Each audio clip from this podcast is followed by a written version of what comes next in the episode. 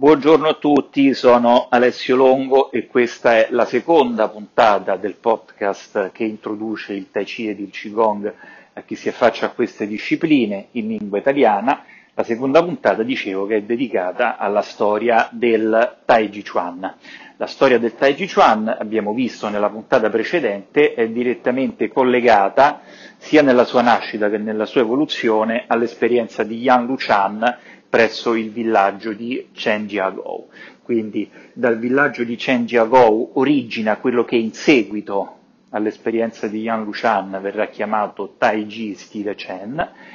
e Yan Luchan è invece il fondatore di quello che è chiamato il Tai Chi stile Yan. Quindi molto velocemente c'è questo il ripasso, c'è questo eh, giovane di campagna che apprende il Tai Chi, eh, quest'arte marziale, questa box presso il villaggio dei Chen, dove si praticava a livello di clan, diventa molto bravo, ritornando al proprio villaggio natale, i propri patroni, i tre fratelli Wu, lo spingono ad andare a Pechino, dove effettivamente lui con le proprie capacità marziali riesce ad affermarsi diventando un eh, maestro d'armi presso la corte imperiale. Quindi abbiamo visto quanto fondamentale fosse nella dedizione che questa persona dava a queste arti eh, proprio la necessità di effettuare un salto sociale, cioè da contadino a eh, borghese, lo definiremmo ante litteram, presso la capitale di Pechino. E quindi questa è l'esperienza della prima generazione. Abbiamo visto poi che con la seconda generazione dei suoi due figli, eh, il Tai Chuan comincia ad essere eh, definito innanzitutto come tale, Tai Chuan, e abbiamo visto che Yan Lushan insegna quantomeno su tre livelli, il livello di famiglia, insegnerà ai propri due figli, che infatti saranno anch'essi due artisti marziali eccezionali, Yan Ban Ho, il maggiore, Yan Jian Ho, il secondo, e abbiamo visto che poi insegnerà ad un ristretto gruppo eh, di guardie, quindi di persone che avevano già una storia alle spalle ed un fisico tale da poter eh, eh, apprendere la parte marziale dell'arte e poi lentamente comincerà ad insegnare ad una terza fascia, cioè ai signori, coloro che chiaramente non avevano possibilità di effettuare la parte più fisicamente dura, e, e, quindi l'arte comincia a suddividersi in insegnamento Wu marziale e l'insegnamento Wen, cioè eh, più culturale, se volete, e questa seconda parte comincia ad essere poi quello che sarà, renderà famoso il Tai Chi Chuan eh, moderno. Nella realtà il primo figlio eh, di Yan Lushan, Yan Ban Ho, è, eh, ha un carattere eh, ancora molto marziale, tra virgolette. Quindi quello che è interessante notare è che l'addestramento a cui sono stati sottoposti questi due figli, uno è un addestramento durissimo,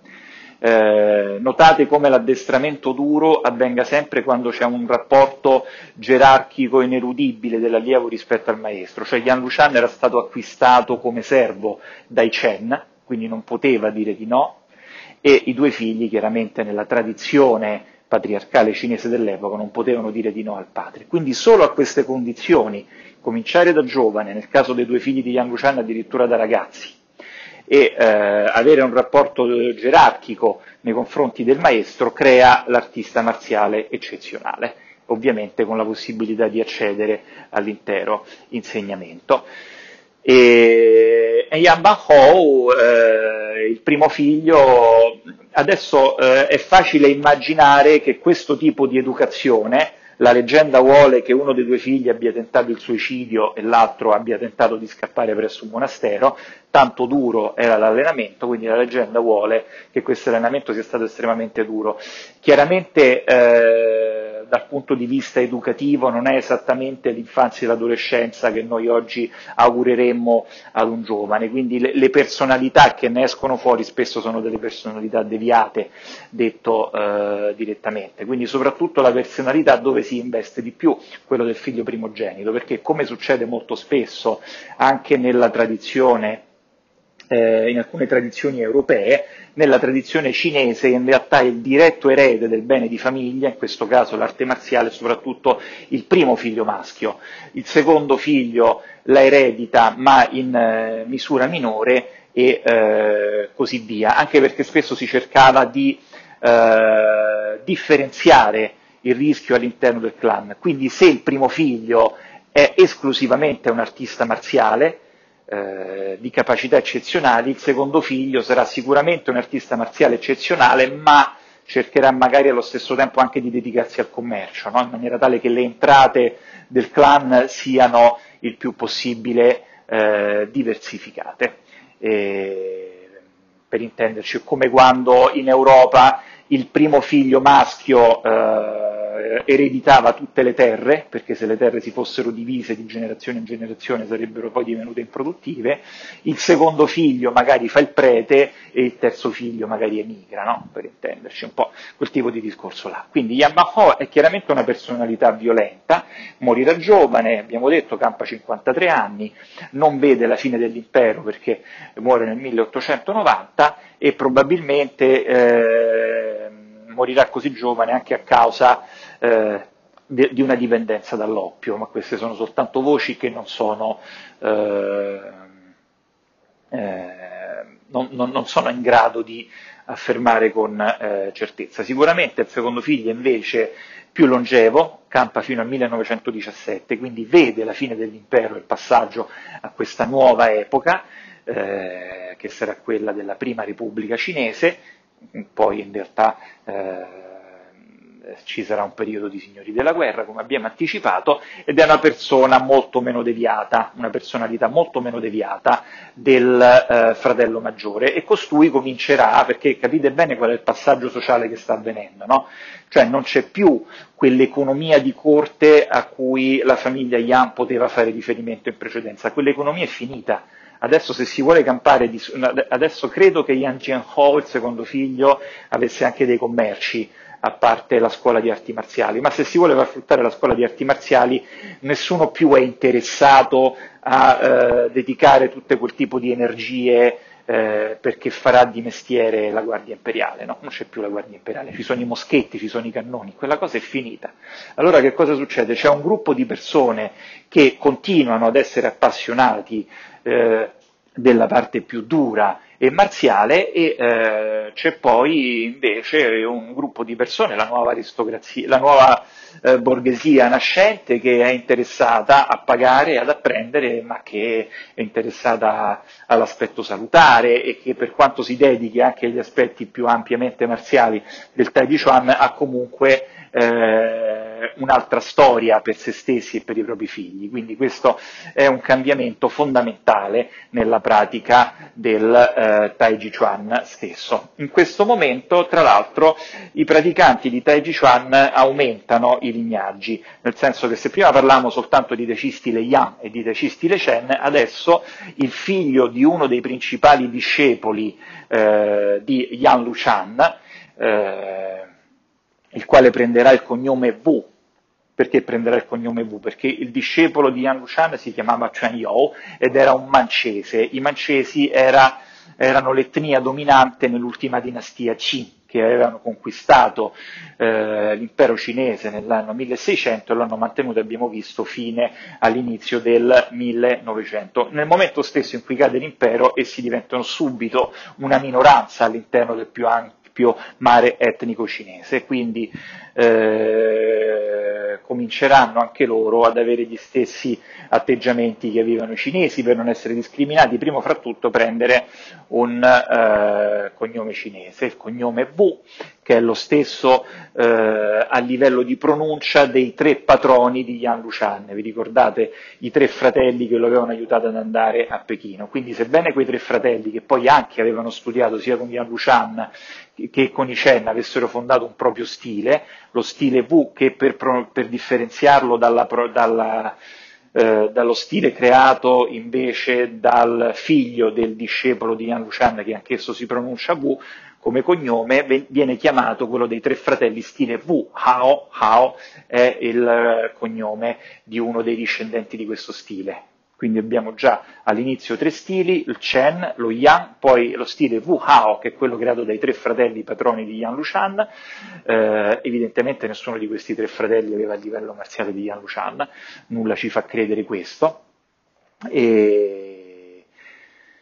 e dallo stesso tempo eh, il figlio di, eh, di, questo discepolo crea un proprio stile che noi chiamiamo stile Wu, quindi ce ne sono quantomeno quattro, dopodiché si affaccia eh, al Taiji Chuan tramite lo stile Wu Hao, eh, uno di quei discendenti, anche Sun Lutan, che è uno dei maggiori esponenti marziali dell'epoca, praticante anche eh, dell'arte marziale dello Xingyi, il quale a sua volta crea un ulteriore stile Sun. Quindi gli stili classici del Tai Chi nella realtà sono cinque. Vedete quanto velocemente eh, l'arte si cominci a differenziare ed ogni artista marziale gli dia la propria firma, il proprio approccio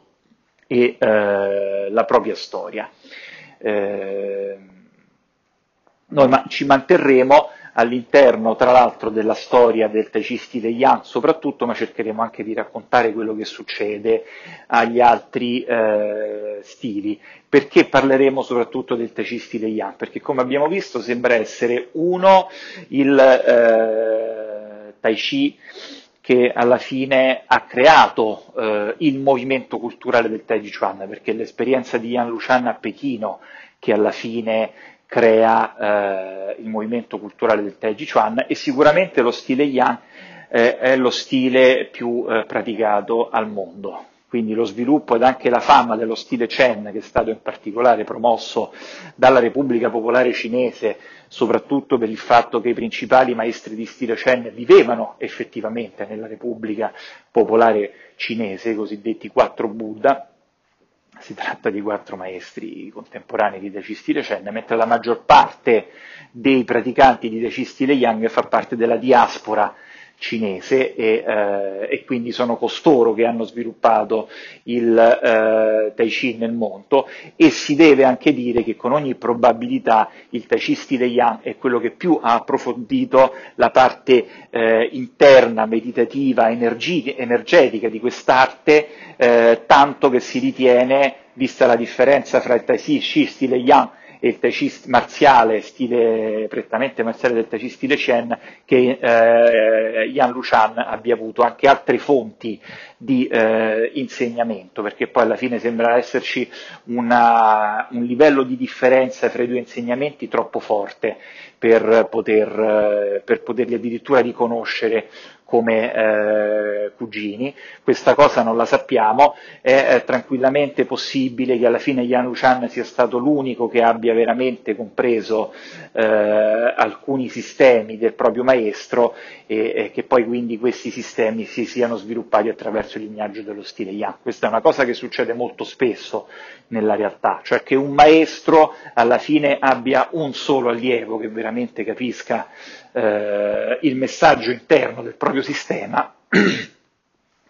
e l'allievo che lo capisce veramente è poi anche quello che sviluppa un'arte più prettamente personale dal punto di vista esterno della forma e quindi meno riconoscibile formalmente come l'arte del maestro stesso. Quindi entrambe le questioni eh, sono possibili, ma ripeto, parliamo molto velocemente addirittura di cinque stili che si sviluppano in un arco di tempo abbastanza breve e se noi andiamo a vedere l'esternalità di questi cinque stili, ognuno di essi è estremamente differente l'uno dall'altro. Quindi è un po' la norma dell'arte quella di eh, modificarsi dal punto eh, di vista esterno sulla base dell'interpretazione, delle inclinazioni e se volete anche probabilmente proprio da una specifica volontà di ogni lignaggio di modificare e di creare un'arte che fosse riconoscibile come propria ed originale.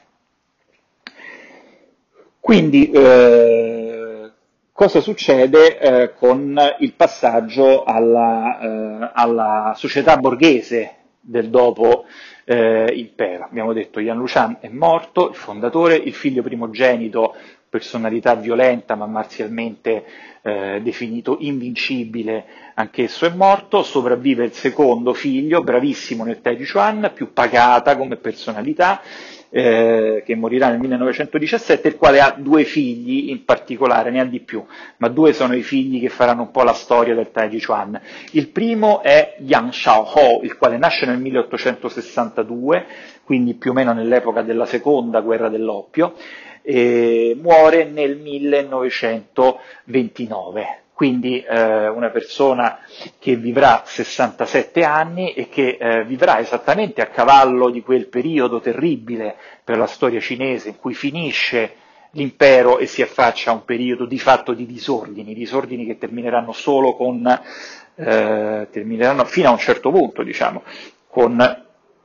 la fondazione della Repubblica Popolare Cinese nel 1949. Quindi Yang Jianhou eh, Yan Xiaohou, chiedo scusa, campa 67 anni ma non muore per vie naturali, quindi lui apprende il Tai Chi soprattutto dal fratello del padre, il maggiore Yan Banhou eh, una personalità anch'essa marzialmente invincibile, ma una personalità violenta. Eh, gli allievi si lamentavano di essere picchiati durante gli allenamenti e di uscire sempre addirittura a volte con delle ossa rotte proprio dagli allenamenti stessi. Eh, da, da, questo che cosa ne deduciamo? Che probabilmente, perché capite che poi man mano che avanziamo nel tempo e ci avviciniamo cominciamo ad avere più riscontri storici su quello che succedeva, quindi ne possiamo dedurre che cosa? Innanzitutto che l'allenamento marziale fosse un allenamento duro che passasse,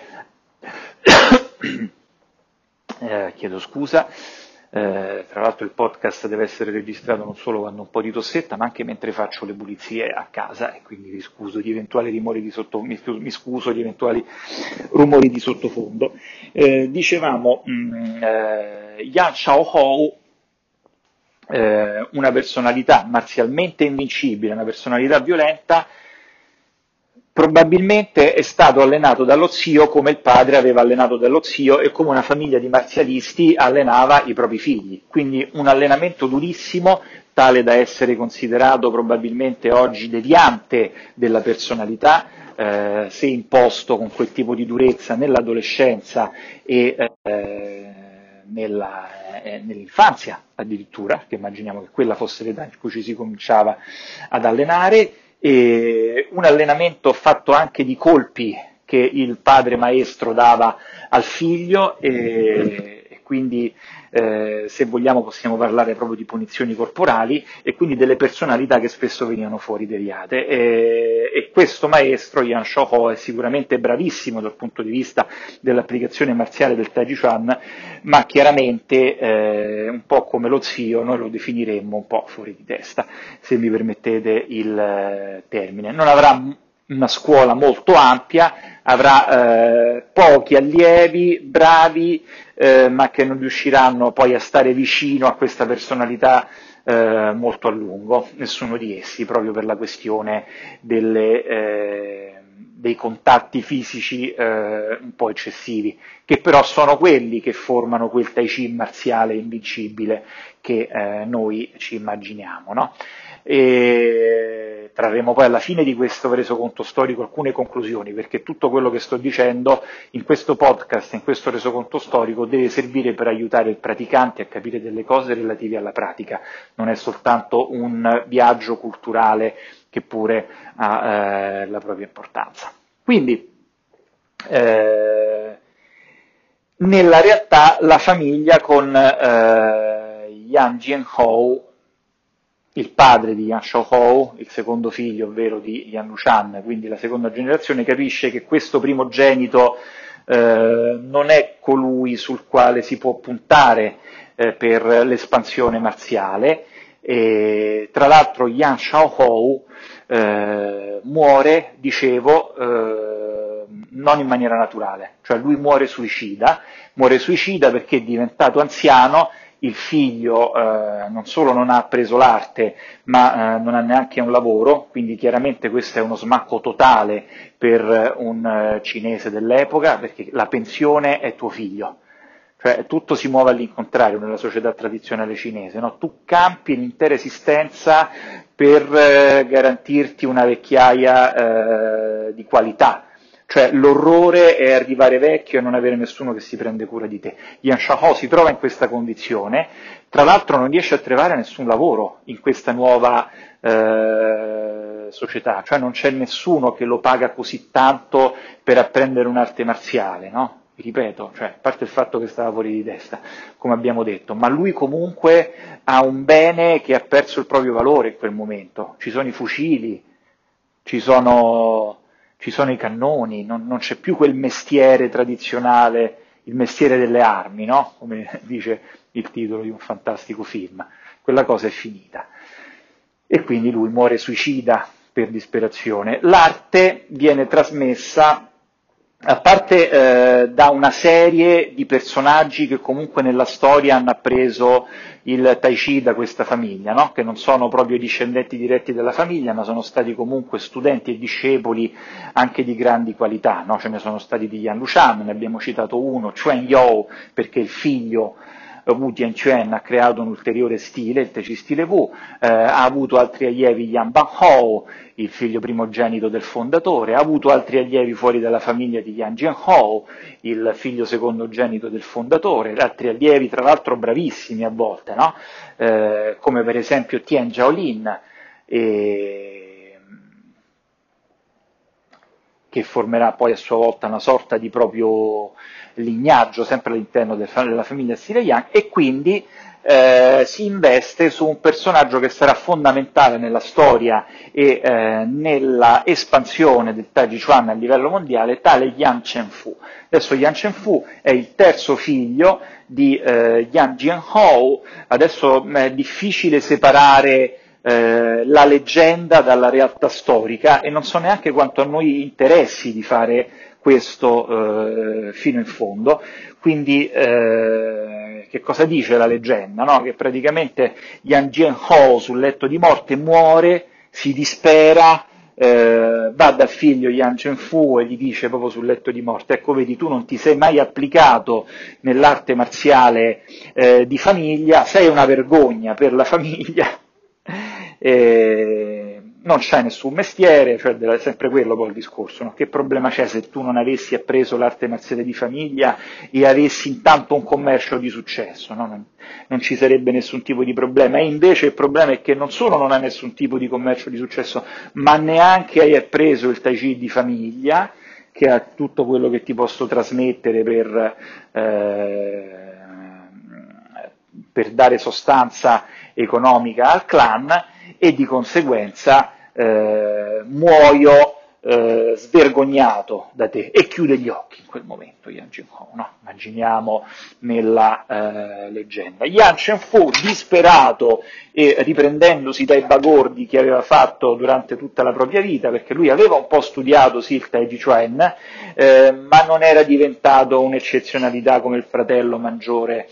morto suicida di cui parlavamo prima, Yan Shaohou. Tra l'altro fra i due c'è tantissima differenza di età, perché se, il figlio, se Yan Shaohou è nato nel 1862, Yan Shenfu è nato 21 anni dopo, nel 1883 sebbene Yan Shenfu morirà eh, giovane, a 52 anni nel 1935, quindi solo, sei, solo sei anni dopo la morte del eh, fratello maggiore. Quindi Yan Shenfu eh, e questo sembra essere più un resoconto storico,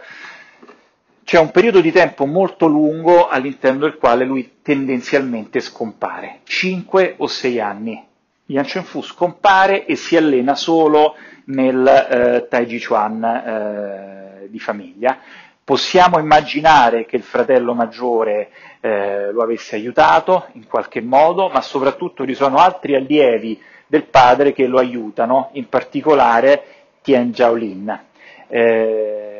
altre cose chiaramente le aveva apprese durante la, eh, la vita del padre e quindi alla fine esce fuori un artista marziale, un praticante di Tai Chi Chuan di grandissima qualità, sebbene non ancora ormai ai livelli del fratello maggiore e dello zio, eh, comunque eccezionale. Tra l'altro Yan Chen Fu è aiutato anche dal fisico, perché Yan Chen Fu è eh, alto credo circa 1,90 m e pesava circa 150 kg ad un certo punto della propria storia, 130, 150 kg, insomma è tendenzialmente una montagna, eh, è uno di quelli diciamo che come si dice a Roma, se te dà una manata te spegne come una candela, eh, già di suo solo per il fisico, quindi figuriamoci se poi allenato. Chiaramente una persona con quel tipo di fisicità non tenderà ad esprimere un'arte marziale eh, atletica, salti, calci, non è un fisico che può esprimere quello, no? quindi l'arte marziale di Yan Chen Fu è depositata, è pesante e, e tra l'altro Yan Chen Fu molto nettamente capisce in quel punto della propria storia che il Tai Chi Chuan con il quale si campa e il Tai Chi Chuan che può essere trasmesso è il Tai Chi Chuan morbido, rilassato, aperto a tutti. La richiesta è quella. Quindi quello che succede con, eh, con Yan Fu è questo passaggio a questa eh, a quest'arte marziale morbida e eh, rilassata che era avvenuta sin dall'inizio, se ve lo ricordate. Già Yan Luchan, vi dicevo, quando era arrivato nel palazzo di Pechino aveva necessità di suddividere due aspetti quando insegnava ai signori, ma questo passaggio con Yan Fu si sedimenta eh, si sedimenta eh, e divenendo un po' la, la, radice dello sviluppo del Tai Chuan. Quindi il Tai Chuan in questo momento diventa principalmente una sequenza di movimenti morbidi e rilassati, quello che noi chiamiamo eh, la forma del Tai Chi, una sequenza di movimenti estremamente complessa, tra l'altro. Quindi l'esecuzione della cosiddetta forma lunga di Yan Chen Fu, il quale aveva codificato una forma che praticamente era già fatta sia dal fratello che dallo zio, no? perché poi vedete che cosa succede. Più diventi un insegnante professionista uh, che ha una grande scuola e più hai necessità di creare un curriculum. La forma è questa, il percorso è questo, perché nella realtà poi ogni maestro si allenava come diceva lui e allenava ognuno dei propri allievi come diceva lui, no? quindi questa stratificazione di sequenze così precise, eccetera, avviene solo nel momento in cui devi creare una scuola ed un curriculum. Per la pratica del maestro non serve. Eh, così tanto ed è questo quindi se volete il momento in cui si comincia a parlare di Tai Chi stile Yan moderno quello un po' più morbido, un po' più rilassato, un po' più aperto. Tant'è vero che se noi andiamo a vedere a questo punto il Tai Chi Chuan stile Wu dell'amico eh, di Yan Chen Fu e coevo, Wu Jianquan, Wu Jianquan che è stato allenato da bambino, credo proprio forse da Yan Lucian direttamente, addirittura nei primissimi anni di vita, e comunque dalla, sempre stato intorno alla famiglia del, eh, la famiglia Yan, forse non addirittura di Yan Luciano, questo lo, lo, lo, dovremmo andare a verificare. Comunque, insomma, eh, nel Tai Chi stile Wu che ha preso quantomeno dal padre, cioè in Yowu, cioè vediamo un Tai Chi completamente diverso da quello che fa eh, Yan Chen Fu. Ci sono proprio tutta una serie di, allineamenti che ci fanno capire come il Tai Chi di Yan Luchan eh, sia forse un po' più simile al Tai Chi stile Wu, se volete, in certi suoi aspetti, piuttosto che in quello di Yan Chen Fu. Eh, dal punto di vista almeno della codificazione di come i due stili vengono proposti. E, e Yan Fu ha moltissimi allievi, molte di queste persone poi andranno anche all'estero e sarà questo il personaggio che renderà con eh, la propria discendenza eh, di allievi famoso il Taiji Chuan nel mondo. Tutto il resto viene dopo, viene eh, un po' a cavallo, perché lui effettivamente crea il Taiji Chuan come ce lo immaginiamo noi oggi, cioè quel tipo di Taiji Chuan eh, aperto a tutti. Eh,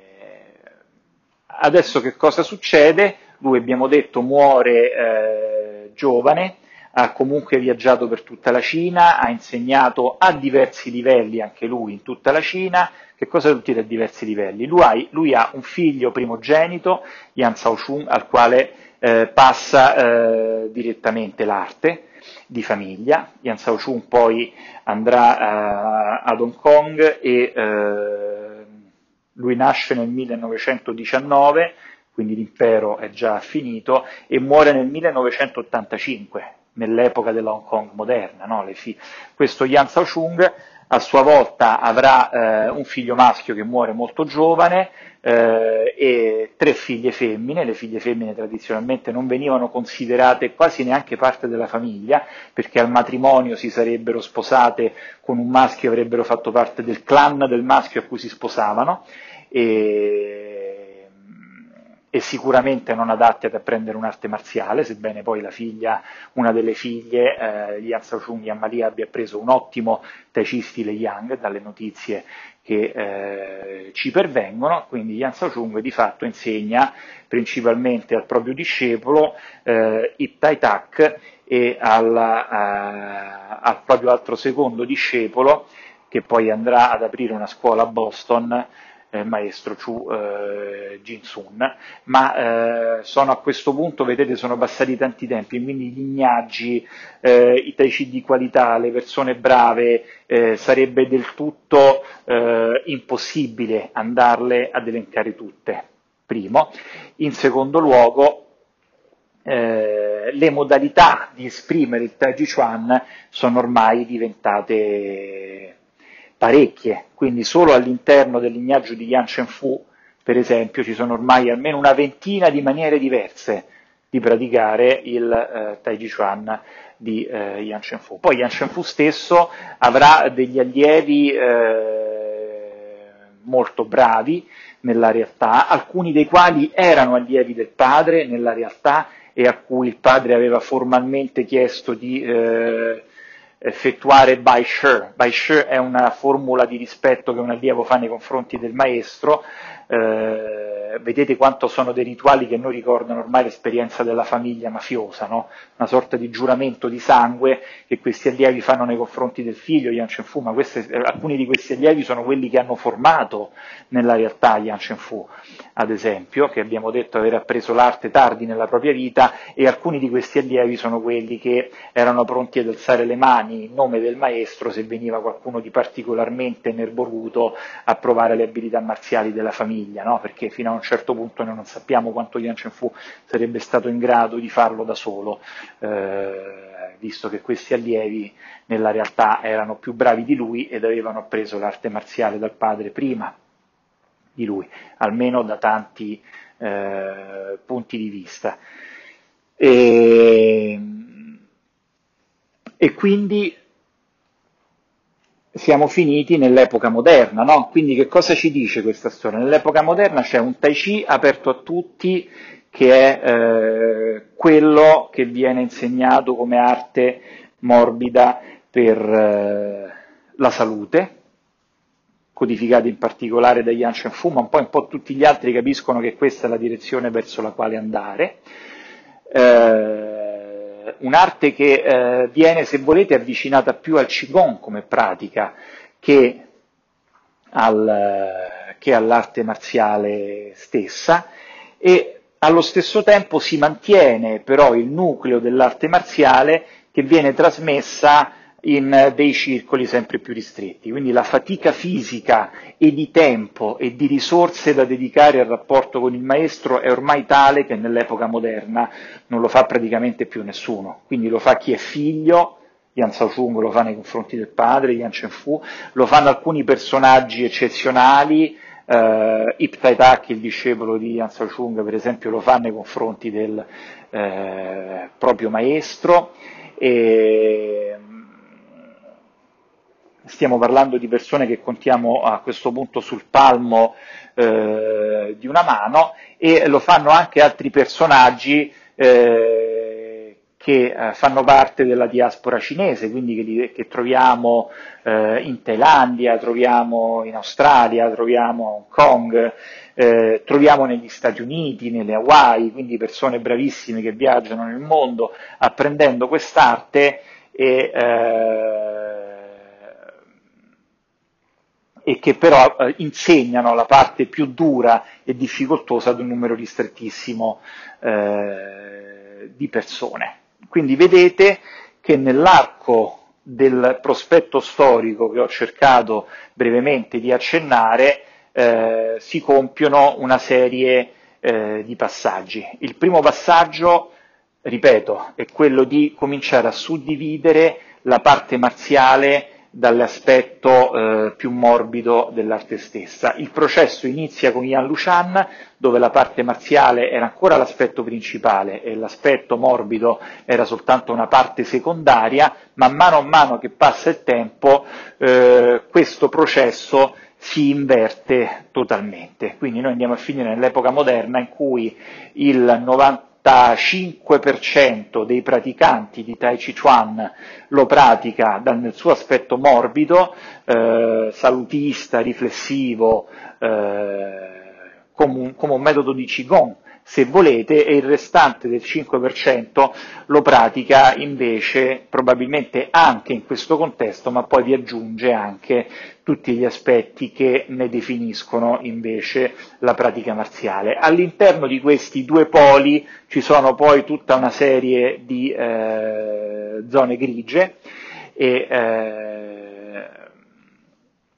per esempio la prima zona grigia che possiamo intravedere è eh, lo, lo, studio del curriculum del Tai Chi Chuan con le armi, che tradizionalmente il Tai Chi Chuan aveva un curriculum di armi eh, che era quello classico dell'artista marziale dell'epoca, quindi eh, la sciabola, la spada,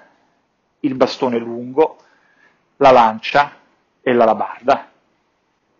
L'utilizzo di tutte queste armi eh, chiaramente che cosa volete che aggiunga all'aspetto del Qigong? Niente, no? Quindi se uno comincia ad andare ad approfondire queste, eh, questi aspetti va comunque verso un aspetto marziale,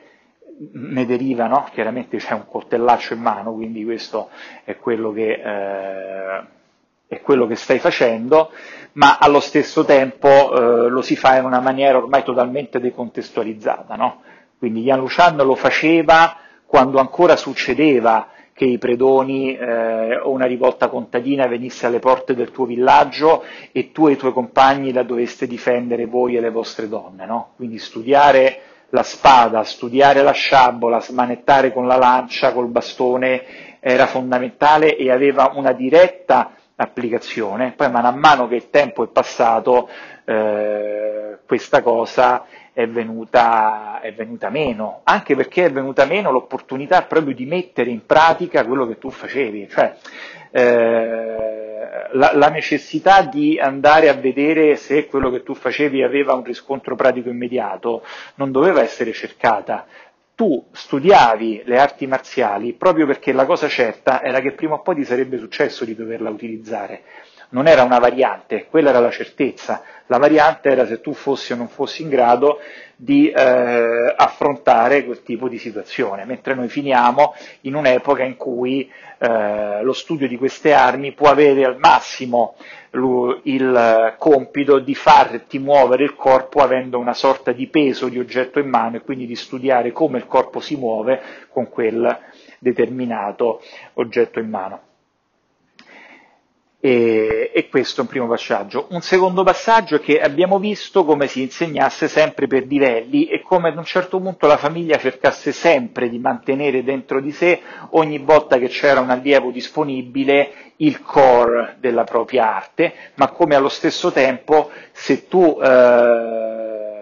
di mestiere fai il maestro di arti marziali, poi non puoi non avere comunque degli allievi eccezionali intorno a te eh, e come poi l'arte sia sempre difficile mantenerla all'interno del disegno, di eh, mantenerla sempre soltanto all'interno delle,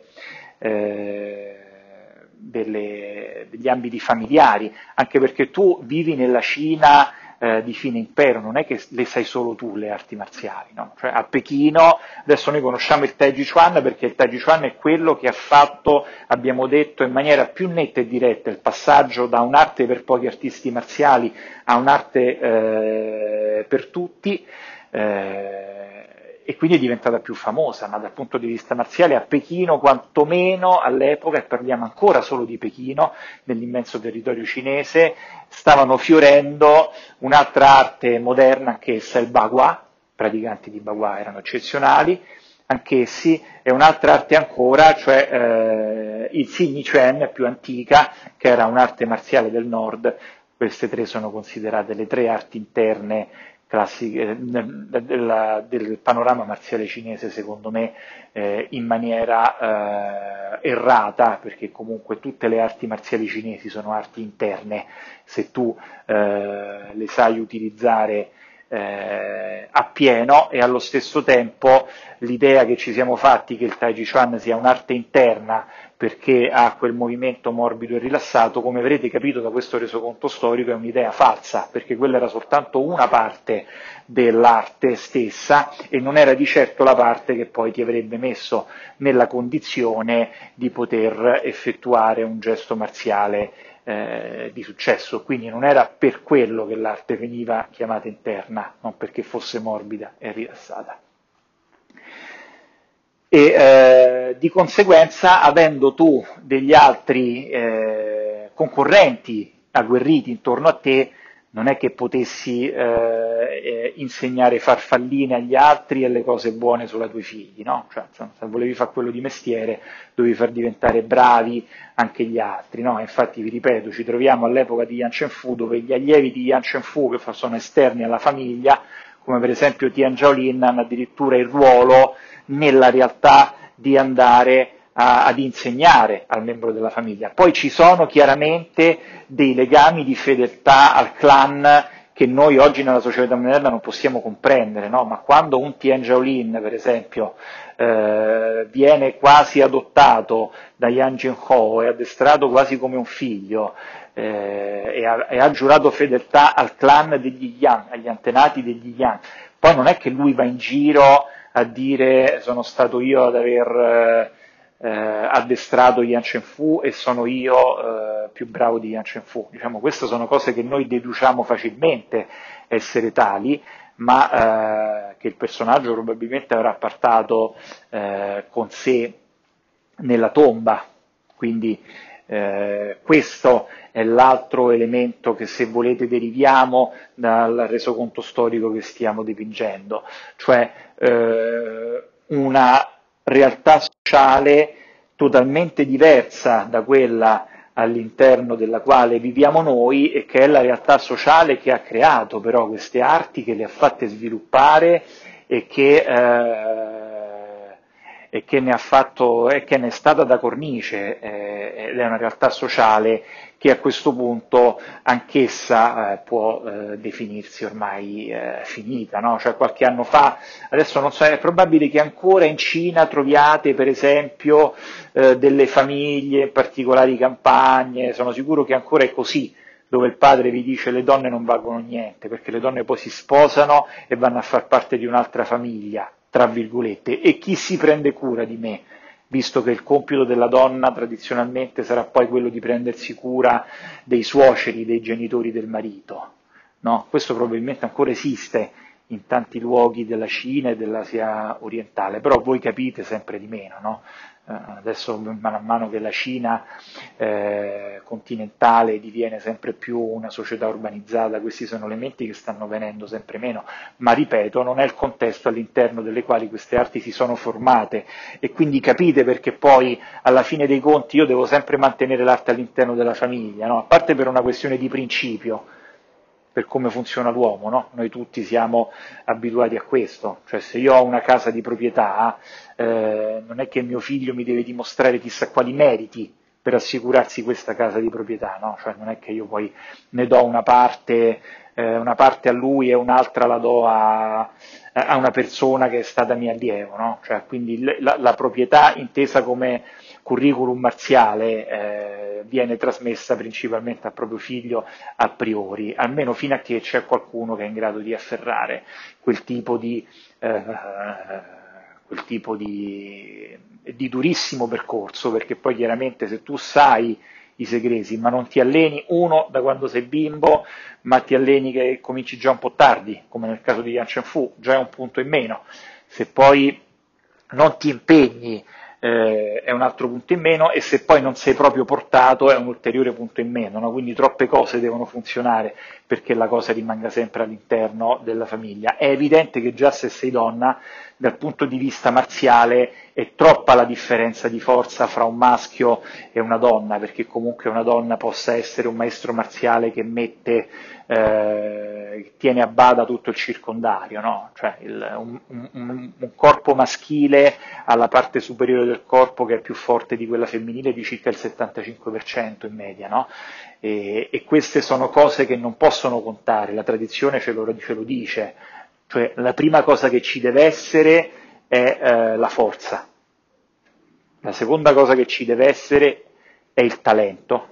la terza cosa che ci deve essere è il Fu. Quindi eh, terminerei così questa puntata che ha cercato di delineare insieme alla precedente l'esperienza storica di formazione del Tai Chi Chuan e che vi fa capire quali ne siano le origini. Eh, abbiamo cercato di trarre qualche conclusione, qualcuna l'avrete tratta voi senza bisogno del mio stimolo, casomai vi do appuntamento ad una prossima puntata eh, durante la quale cercheremo di eh, finire di trarre le conclusioni eh, di questo percorso.